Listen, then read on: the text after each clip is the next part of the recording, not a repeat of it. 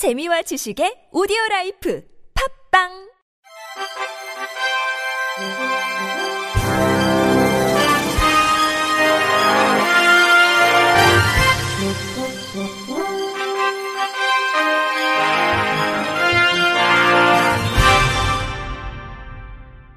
청취자 여러분 안녕하십니까. 4월 13일 목요일 KBRC 뉴스입니다. 한국시각장애인연합회 산하 한국디지털접근성진흥원이 최근 예스24, 교보문고, 알라딘, 리디북스, 밀리의 서재, 국립장애인 도서관 총 6곳에 도서 플랫폼 전자책 뷰어를 대상으로 시각장애인의 접근성 실태를 조사한 결과 전자책 뷰어에 대한 시각장애인의 서비스 이용이 어려운 것으로 나타났습니다. 진흥원에 따르면 전자책 이용 관련 뷰어 실행 및 도서 읽기 서비스 이용을 조사한 결과 시각장애인이 모든 플랫폼에서 온전히 이용할 수 있는 기능은 없었습니다. 전체적으로 화면에 보이는 페이지만 인지되고 다른 페이지로의 이동이 불가하거나 버튼에 버튼명이 제공되지 않아 기능을 알 수 없어 이용할 수 없는 경우가 많았습니다. 기기 유형별로는 PC 웹의 경우 시각 보조 기기로 뷰어에 접근이 불가능하거나 제한적이었으며 접근하더라도 다운로드 받은 책의 내용이 인지되지 않아 이용이 불가했습니다. 안드로이드 iOS에서는 제어 버튼이 화면에 제공되지 않아 제어 버튼이 제공됐음을 알기 어려웠고 일부 버튼에 버튼명이 제공되지 않아 어떤 기능의 버튼인지 알 수 없어 이용이 매우 불편했습니다. 전자책 읽기와 보기 설정뿐만 아니라 전자책 뷰어와 관련된 다른 기능 또한 시각장애인 접근성이 현저히 떨어졌습니다. 회원 가입 및 로그인, 도서 플랫폼 내 도서 찾기, 뷰어 다운로드, 뷰어 설치 및 실행 등 전자책을 이용하려면 반드시 거쳐야 하는 과정 모두 시각 보조기기 접근 불가, 대체 텍스트 미제공, 버튼명 미제공, 레이어 팝업창 초점 분리 등의 이유로 각각 이용이 원활하지 않았습니다. 진흥원은 전자책 시장이 점차 커짐에 따라 지난 2022년 5월 독서 장애인을 위한 전자책 접근성 국가 표준이 제정됐고 이에 발맞춰 전자책 제작 시장 또한 장애로 인한 독서의 불편함을 줄이기 위해 PDF와 ePUB 2.0 위주의 전자책 형태에서 장애인 접근성을 지원하는 ePUB 3.0 형태로 발전하고 있다면서도 접근성 좋은 전자책이 많이 발간돼도 시각장애인이 사용하기 불편한 전자책 뷰어로 독서를 할 수밖에 없다면 이는 무용지물이라고 지적했습니다. 이어 맛있는 음식인 전자책과 안전하고 편리한 식기류인 전자책 뷰어 모두 모든 시각장애인의 권리를 보장하고 정보 접근권 향상을 위해 전자책 접근성이 반드시 고려되어야 할 것이라고 강조했습니다. 공공기관의 절반 가까이가 지난해 중증장애인 생산품 법정 구매 비율을 지키지 않은 것으로 나타났습니다. 보건복지부는 어제 중증장애인 생산품 우선구매 촉진위원회를 열고 지난해 공공기관의 우선구매 실적과 올해 계획을 심의 발표했습니다. 이에 따르면 지난해 우선구매 대상 공공기관 1,042곳은 총 7,005억 원 상당의 중증장애인 생산품을 우선 구매했는데 총 구매액 대비 비율은 1.01%로 법정 의무 비율인 1%를 겨우 넘겼습니다. 지난해 전체 대상 기관 중 절반에 해당하는 545곳이 1% 이상 우선 구매했고 나머지 47.7%는 1%를 채우지 못했습니다. 개별 기관 중에는 에너지경제연구원이 총 구매액 약 22억 원의 18.2%를 중증장애인 생산품으로 구매해 비율이 가장 높았고 구매 금액으로 보면 한국토지주택공사가 416억 원, 구매 비율 1.38%로 가장 많았습니다.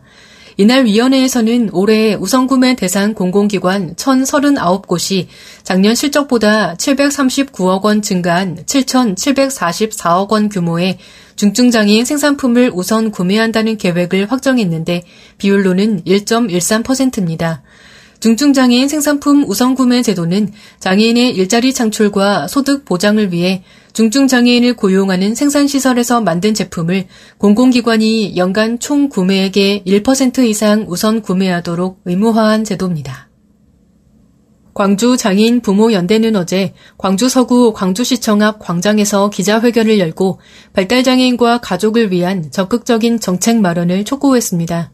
단체는 발달장애인 영역은 다른 영역과 다르게 장애 정도와 관계없이 평생 보호자의 지원이 필요하다며 우리나라처럼 장애 문제를 가족에게 책임지게 하는 시스템에서 발달장애인과 그 가족으로 살아간다는 건 삶과 죽음의 경계에 서 있는 것과 같다고 호소했습니다. 이어 광주의 발달장애인 지원 정책은 전국이 부러워했지만 지금은 그렇지 않다며 위기 발달장애인 가정을 지원하기 위한 쉼터는 폐쇄됐고 사업 중복이라는 이유로 발달장애인 주거 체험 및 긴급 돌봄센터도 사라졌다고 지적했습니다. 또 최중증 융합 돌봄 사업과 관련해서도 고용 관련 민원 등 여러 문제가 발생하고 있지만 이를 책임져야 할 발달장애인 지원센터와 광주시는 명쾌한 해결책을 제시하지 못하고 있다며 인간다운 생활이 가능하도록 주거 서비스 확대 등 우리의 요구에 응해달라고 당부했습니다. 고용노동부가 주최하고 한국장애인 고용공단이 주관하는 2023 장애인 고용촉진 대회가 오늘 서울 올림픽 파크텔에서 열렸습니다. 올해로 33회를 맞은 이 대회는 장애인 고용에 기여한 사업주와 모범이 되는 장애인 근로자, 장애인 고용 업무 유공자에게 상을 주고 축하하는 행사입니다. 이날 행사에서는 철탑 산업훈장, 산업포장 등 전북포상 8명, 노동부 장관 표창 22명 등 30명이 상을 받았습니다. 영예 철탑 산업훈장은 포스코 휴먼스의 김희대 대표이사가, 산업포장은 인천보원초등학교 강재길 사서 실무사가 차지했습니다.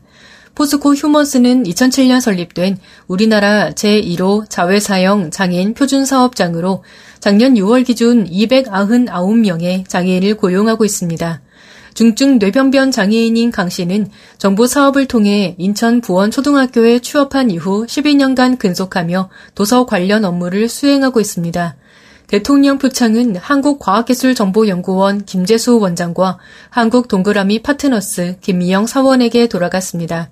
한국과학기술정보연구원의 장애인 고용률은 2019년 1.53%에서 지난해 3.64%로 높아졌습니다. 중증 지적장애인인 김미영 씨는 2015년 한국 동그라미 파트너스에 입사해 세탁 업무를 담당하고 있습니다. 부산시설공단은 오는 20일 제43회 장애인의 날을 맞아 하루 동안 특별 교통수단 두리발 차량 무료 운행 서비스를 실시한다고 밝혔습니다. 공단 두리발에 등록된 교통약자 장애인이라면 누구나 특별 교통수단 두리발을 무료로 이용할 수 있으며 이번 서비스는 탑승 시간 기준으로 20일 0시부터 24시간 동안 적용됩니다. 단 시외로 운영되는 두리발과 교통약자 장애인 콜택시 자비콜은 제외됩니다. 박인호 공단 이사장 직무대행은 앞으로도 교통약자인 장애인에 대한 이동 편의 증진과 안전하고 편리한 차량 서비스 제공을 위해 노력하겠다고 말했습니다. 무료 운행에 관련한 자세한 사항은 공단 홈페이지와 통합 콜센터를 통해 안내받을 수 있습니다. 가수 김장훈이 장애인의 날을 앞두고 특별한 콘서트를 마련했습니다. 공연 기획사 더 메르센 측에 따르면 오는 19일 낮 12시 서울 강남구 코엑스 별마당 도서관에서 김장훈의 누워서 보는 콘서트가 열립니다. 누워서 보는 콘서트는 4월 20일 장애인의 날을 맞아 하루 전에 열리는 특별 콘서트입니다.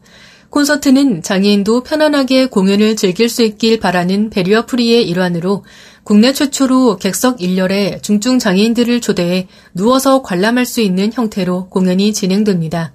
특히 이번 공연을 위해 웨어러블 로봇 전문 기업 엔젤 로보틱스를 운영 중인 카이스트 공경철 박사가 의기투합해 웨어러블 로봇을 입고 하체마비 장애인이 걸어 다니는 희망의 퍼포먼스를 준비 중입니다.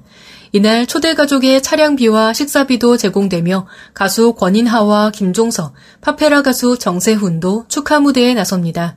공연 종료 후에는 김장훈과 중증 장애인들과 스태프들이 함께 점심 식사를 할 예정입니다.